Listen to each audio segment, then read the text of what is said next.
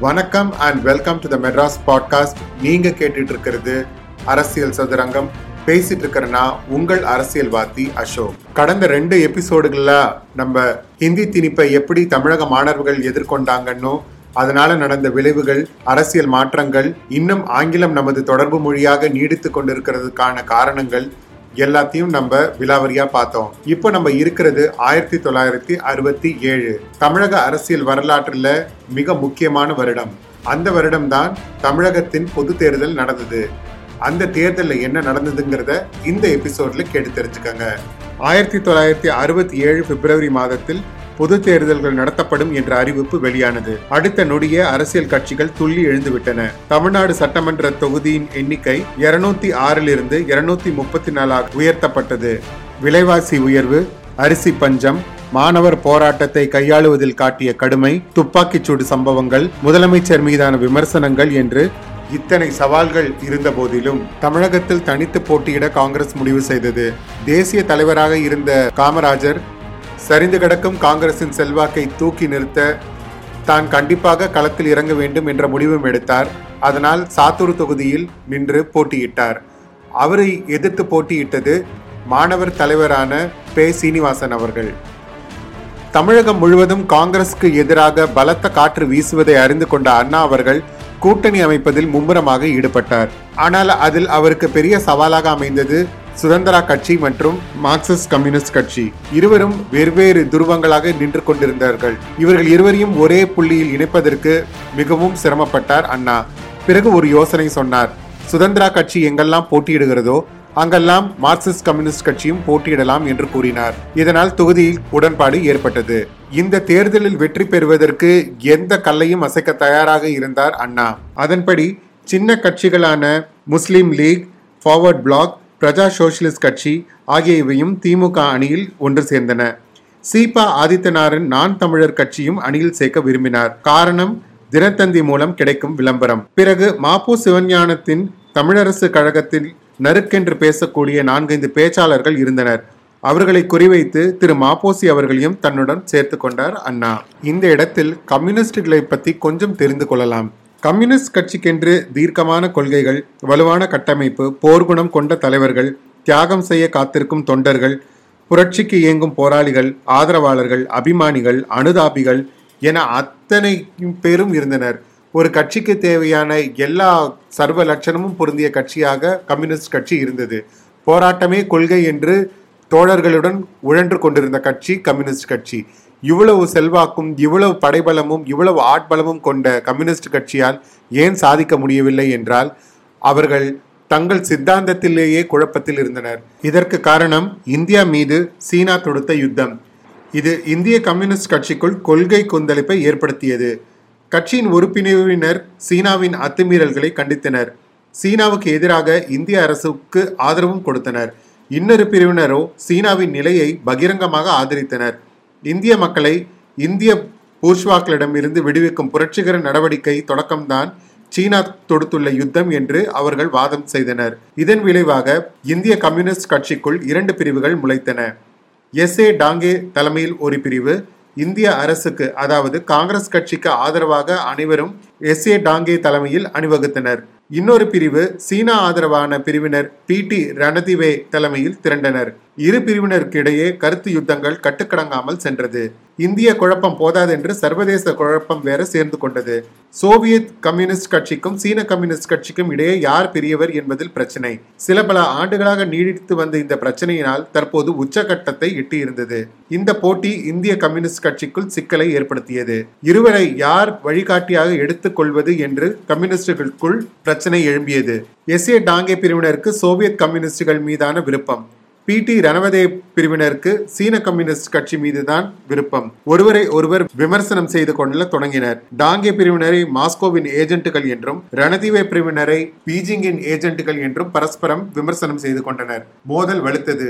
கட்சி பிளந்தது. சீன ஆதரவாளர்கள் இந்திய கம்யூனிஸ்ட் கட்சியில் இருந்து விலகினர். இந்திய கம்யூனிஸ்ட் கட்சி மார்க்சிஸ்ட் என்ற பெயரில் செயல்பட முடிவு செய்தனர். சோவியத் ஆதரவாளர்கள் இந்திய கம்யூனிஸ்ட் கட்சி என்ற பெயரிலேயே தொடர்ந்து செயல்பட்டனர். சுருக்கமாக சொல்வதென்றால் காங்கிரஸ் கட்சியுடன் நட்பு கொண்டவர்கள் இந்திய கம்யூனிஸ்ட் கட்சியினர் காங்கிரஸை எதிர்ப்பவர்கள் மார்க்சிஸ்டுகள். இந்த பிளவு தமிழ்நாட்டிலும் எதிரொலித்தது. Thiru P. Ramamurthy Thiru M R Venkataraman Thiru. N. Sankaraiah உள்ளிட்ட தலைவர்கள் இந்திய கம்யூனிஸ்ட் கட்சியில் இருந்து விலகினர். இந்திய கம்யூனிஸ்ட் மார்க்சிஸ்ட் கட்சி அவர்களுடைய தலைமையில் செயல்பட தொடங்கியது.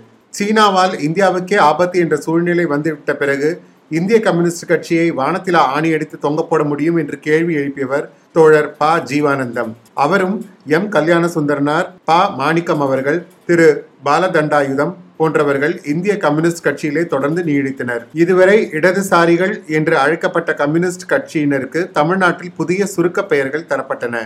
வலது கம்யூனிஸ்ட் சிபிஐ மற்றும் இடது கம்யூனிஸ்ட் சிபிஎம். மறைமுகமாகவும் நேர்முகமாகவும் கம்யூனிஸ்டுகளுடன் உறவு வைத்துக் கொண்டிருந்த திமுக மாநகராட்சி தேர்தலில் அவர்களுடன் பகிரங்கமாக கைகோர்த்து கொண்டு அதன் பிறகு வந்த தேர்தல்களில் மார்க்சிஸ்ட் கம்யூனிஸ்ட் கட்சி மற்றும் கம்யூனிஸ்ட் கட்சிகளை ஒன்றிணைத்து அவர்களுடன் தொகுதி உடன்பாடோடு செயல்பட்டு கொண்டிருந்தது. ஆனால் ஆயிரத்தி தொள்ளாயிரத்தி அறுபத்தி இரண்டு மற்றும் அறுபத்தி ஏழு ஆகிய இரண்டு தேர்தல்களிலும் அவர்களுக்கு தொகுதி உடன்பாடு ஏற்படாத காரணத்தினால் கம்யூனிஸ்ட் கட்சிகள் தனித்தே விடுபட்டன. கம்யூனிஸ்டுகளை பொறுத்தவரை காங்கிரஸ் தான் தங்களுடைய எதிரியாக இருந்தும் அவர்கள் மற்ற கட்சிகளுடன் கைகோர்க்க தவறிவிட்டதால் கம்யூனிஸ்டுகளின் வளர்ச்சி தமிழ்நாட்டில் அப்படியே ஸ்தம்பித்து நின்று போய்விட்டது. கொள்கைகளின் குழப்பம் ஒரு பக்கம் தலைவர்களின் குழப்பம் ஒரு பக்கம் கூட்டணியில் ஏற்பட்ட பேச்சுவார்த்தைகளின் குழப்பம் ஒரு பக்கம் என்று கடந்த ஐம்பது வருடங்களாக கூட்டணி கட்சிகளுடன் இணைந்து தேர்தலை சந்தித்து அவர்களுக்கு கிடைக்கும் சொற்ப இடங்களில் வைத்தே போட்டியிட்டு கம்யூனிஸ்ட் கட்சி தமிழகத்தில் பேரளவுக்கு இன்றும் இயங்கிக் கொண்டுதான் இருக்கிறது. மொத்தமுள்ள இருநூத்தி முப்பத்தி நாலு தொகுதிகளில் திமுக நூத்தி எழுபத்தி நான்கு தொகுதிகளில் போட்டியிட்டது.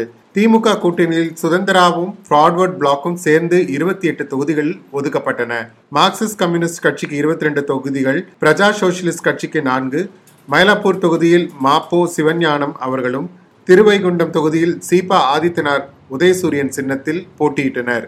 இந்திய கம்யூனிஸ்ட் கட்சி மட்டும் தனித்தே இருந்தது. கம்யூனிஸ்ட் கட்சிக்கு காங்கிரஸ் கட்சியுடன் தேசிய அளவில் நல்ல உறவு இருந்தபோதும் தமிழக அளவில் தேர்தல் கூட்டணி அமைத்துக் கொள்வதில் இரண்டு கட்சிகளுமே ஆர்வம் செலுத்தவில்லை. திமுகவுடன் அணி அமைக்கும் முயற்சிகளும் பயனளிக்கவில்லை. கேரளாவிலும் மேற்கு வங்கத்திலும் அமைந்தது போல இரண்டு கம்யூனிஸ்ட் கட்சிகளுக்கு இடையிலும் உடன்பாடு ஏற்படவில்லை. விளைவு முப்பத்தி இரண்டு தொகுதிகளில் தனித்து போட்டியிட்டது இந்திய கம்யூனிஸ்ட் கட்சி. தேர்தல் முடியும் வரை காங்கிரஸ் கட்சியை நிபந்தனை எதுவுமின்றி ஆதரித்தது பெரியாரின் திராவிட கழகம். தேர்தல் தேதிகள் அறிவிக்கப்பட்டன கூட்டணிகள் முடிவாயின விறுவிறுப்பாக நடைபெற்றுக் கொண்டிருந்தது தேர்தல் பிரச்சாரம். காங்கிரசின் பக்கம் சிவாஜி கணேசன் அவர்கள் பிரச்சாரத்தில் ஈடுபட்டார். திமுகவின் பக்கம் திரு எம்ஜிஆர் அவர்கள் பிரச்சாரத்தில் ஈடுபட்டார். இதற்கிடையில் திரு காமராஜர் அவர்கள் திரு எம் ஆர் ராதாவை அழைத்து காங்கிரசுக்காக பிரச்சாரம் செய்யும்படி அழைத்திருந்தார். பெரியாருடன் அதிக பற்றுடைய எம் ஆர் ராதா திரு அண்ணா அவர்கள் பெரியாரை விட்டு பிரிந்து திமுக ஆரம்பித்த பிறகு அவரையும் சாடி அவருக்கு எதிராக பிரச்சாரம் செய்ய விரும்பியவர். அப்படி இருக்க காமராஜர் பிரச்சாரம் செய்ய அழைத்ததும் உடனடியாக களத்தில் குதித்து விட்டார் எம் ஆர் ராதா. திரு காமராஜர் அவர்கள் மீது மிகுந்த மரியாதையும் பற்றும் வைத்திருந்த திரு எம் ஆர் ராதா பிரச்சாரத்துக்கு அவருக்கு கொடுக்கப்பட்ட பத்தாயிரம் ரூபாயையும் திருப்பி கொடுத்து விட்டார். காரணம் பெரியார் சொல்லிவிட்டார் காமராஜர் கேட்டுவிட்டார் இதற்கு மேல் பணமெல்லாம் ஒரு பொருட்டே அல்ல என்று எம் ஆர் ராதா கூறினார். திரையுலகை பொறுத்தவரை எம் ஆர் ராதாவும் திரு எம்ஜிஆர் அவர்களும் மக்களிடையே மிகுந்த வரவேற்பும் ரசிகர் பட்டாளங்களையும் கொண்டவர்கள். திரு எம்ஜிஆர் அவர்கள் திரையுலகத்தின் மன்னாதி மன்னனாக விளங்கி கொண்டிருந்த அந்த காலகட்டத்தில் திரு எம் ஆர் ராதா அவர்கள் பெரியார் அவர்களின் சிந்தனைகளையும் சித்தாந்தங்களையும் திரையுலகில் மக்களிடையே கொண்டு செல்வதில் அதிக கவனம் செலுத்திக் கொண்டிருந்தவர். அவருடைய இரத்த கண்ணீர் நாடகம் அந்த காலத்தில் மிகவும் பிரபலம். சீனியரிட்டி வகையிலும் பார்த்தால் Thiru M R Radha Thiru MGR அவர்களை விட சீனியர். படப்பிடிப்புகள் ஒரு பக்கம் பிரச்சாரம் ஒரு பக்கம் என்று தன்னை மிகவும் பிஸியாக வைத்துக் கொண்டிருந்த திரு எம் ஆர் ராதா அவர்கள் அப்பொழுது பவானி என்ற படத்தில் நடித்துக் கொண்டிருந்தார். ஒரு பெரிய சாதனையை செய்ய போகிறேன். இந்த சினிமா உலகத்தில் ஒரு புரட்சி செய்ய போகிறேன் என்று உரத்த குரலில் பேசினார். அது படத்தின் இயக்குனர் திரு டி ஆர் ராமண்ணாவின் காதுகளில் விழுந்தது. எதற்காக அப்படி சொல்கிறார் என்பது ராமண்ணாவுக்கு புரியவில்லை. திரு எம் ஆர் ராதா அவர்களிடம் கேட்கவும் தைரியம் இல்லை அன்றைய படப்பிடிப்பு முடிந்தது. அந்த நாள் பதினொன்று ஜனவரி ஆயிரத்தி தொள்ளாயிரத்தி அறுபத்தி ஏழு. பன்னெண்டு ஜனவரி ஆயிரத்தி தொள்ளாயிரத்தி அறுபத்தி ஏழில் மாலை ஐந்து மணி இருக்கும். திரு. எம்ஜிஆரின் மணப்பாக்கம் இல்லத்துக்கு இரண்டு பேர் வந்தனர். ஒருவர் பெற்றால்தான் பிள்ளையா என்ற படத்தின் தயாரிப்பாளர் கே. கே. என். வாசு. இன்னொருவர் எம். ஆர். ராதா. வழக்கம் போல் வரவேற்றறையில் பேசிக் கொண்டிருந்தனர் மூவரும். பிறகு ஒரு அலறல் சத்தம். எழுப்பியவர் எம்ஜிஆர். தனது கையால் காதை பிடித்துக்கொண்டே வரவேற்பறையில் இருந்து ரத்தம் சொட்ட சொட்ட வெளியே வந்தார் எம்ஜிஆர். சில நிமிடங்களில் எம் ஆர் ராதாவும் வெளியே வந்தார். அவருடைய நெற்றி பொட்டிலும் தோளிலும் இரத்தக்கரை. மணப்பாக்கம் தோட்டமே பரபரப்படைந்தது. என்ன நடந்தது என்பதை யாராலும் ஊகிக்க முடியவில்லை.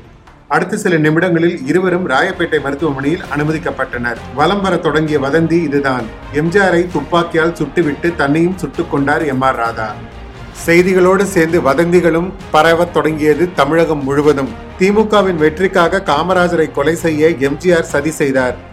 அதை தடுத்து நிறுத்தவே எம்ஜிஆரை துப்பாக்கியால் சுட்டார் எம் ஆர் ராதா என்பதுதான் அப்பொழுது சொல்லப்பட்ட செய்தி.